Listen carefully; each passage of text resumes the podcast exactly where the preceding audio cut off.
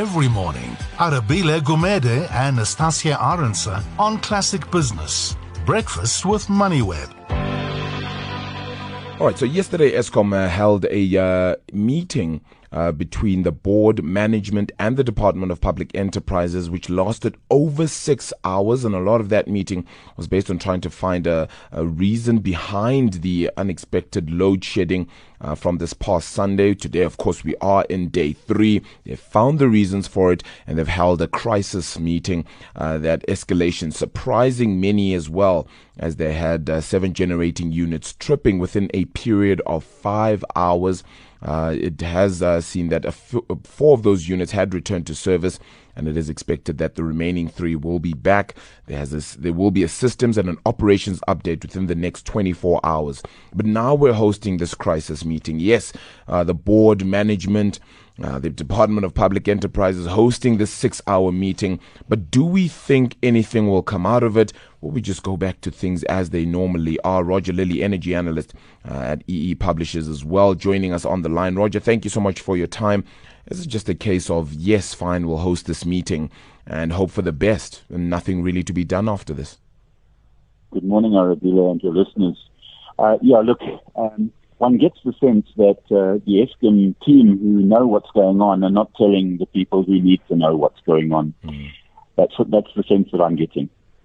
Um, the problem the, the problem with uh, load shedding is the fact that uh, the equipment is failing, and it's failing because uh, maintenance has been deferred or not done properly. Um, you know that they had this uh, this, this this big festival of maintenance uh, last year when.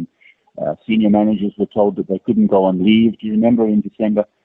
Um, and but but obviously things weren't done properly, because uh, it must have been a, a sort of a, a hit and miss affair, because now suddenly here we are in February, only two months after the maintenance, and uh, look, we, we, we have load shedding again, equipment failing, um, which is a very grave concern.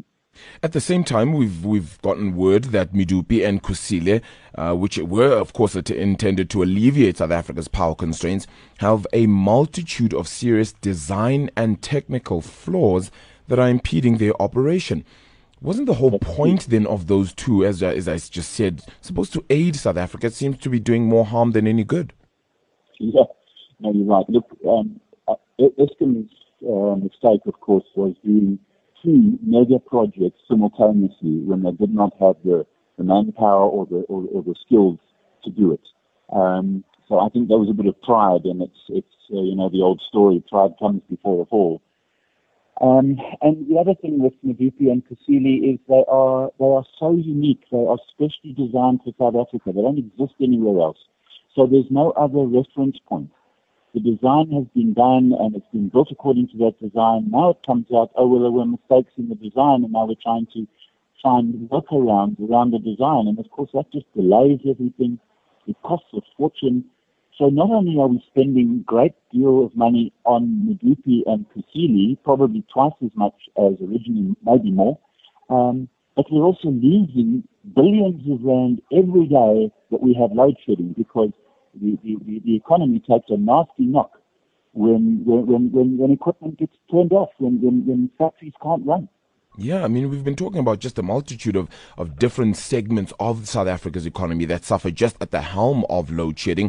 They've, they've put the, the blame squarely on Japanese conglomerate Mitsubishi Hitachi Power Systems, um, and it, uh, saying then that, you know, this is also not the first time that their work at Medupi in particular has been found to be defective. In twenty thirteen, ten thousand welding faults were discovered when Hitachi failed to heat treat the welds. In twenty fifteen, they failed a, a crucial steam test as well.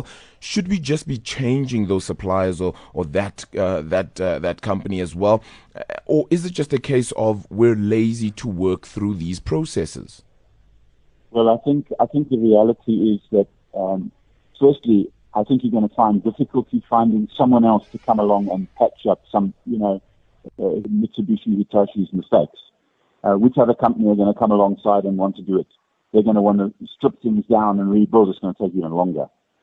Secondly, I think Mitsubishi Hitachi are contractually uh, bound to, to, to finish the job and to finish it according to the specifications given to them. So, yes, it, it certainly is egg on their face. Um, it's a very bad reputation. Um, but it doesn't solve our problem. Our, our, our problem is that those plants are not producing the electricity that we're supposed to have by now.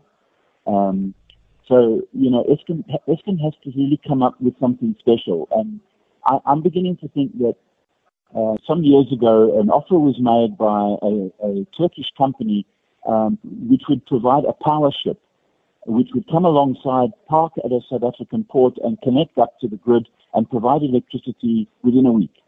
Um, and that would relieve the load on some of the generating plants, uh, which they could then uh, start taking out of service and do proper maintenance uh, and get them back up reliably. Because um, all that's happening, in, from what I can see, is a binary effect. We are, you, you, you take equipment offline to service it, but the equipment that's left can't manage the additional load, and so you get another one trip out, and then, of course, that gets worse and worse, and so you get this domino effect. That's why we had six run out and fall out all at once. Yeah, we haven't spoken to you about this, but your thoughts then very finally just on the splitting up of Eskom into those three. Will that help? Is that privatization through the back door, as Noomsa says, uh, and and will it get you know get the the systems pro- hopefully up and running and add accountability? My, my opinion is that uh, by, by, by splitting it up, I think we'll have better uh, visibility and and uh, possibly accountability uh, as to what's going on in each of the three sections. Um, I don't think enough focus has been put onto the generating section of, of, of Eskom from outside the utility um, by the Ministry uh, of Public Enterprises. I think they are simply told everything's okay, don't worry, when it isn't, um, and they believe it. And, and I think I think more independent, perhaps completely independent, private consultants maybe need to be brought in to give update reports on a regular basis to the minister um, of what's really going on, and not what Eskom wants them to hear, but what the reality is, because then we can predict this ahead of time. Roger Lilly, energy analyst at E E Publishers. Thank you so much for the time. Really appreciate it, man.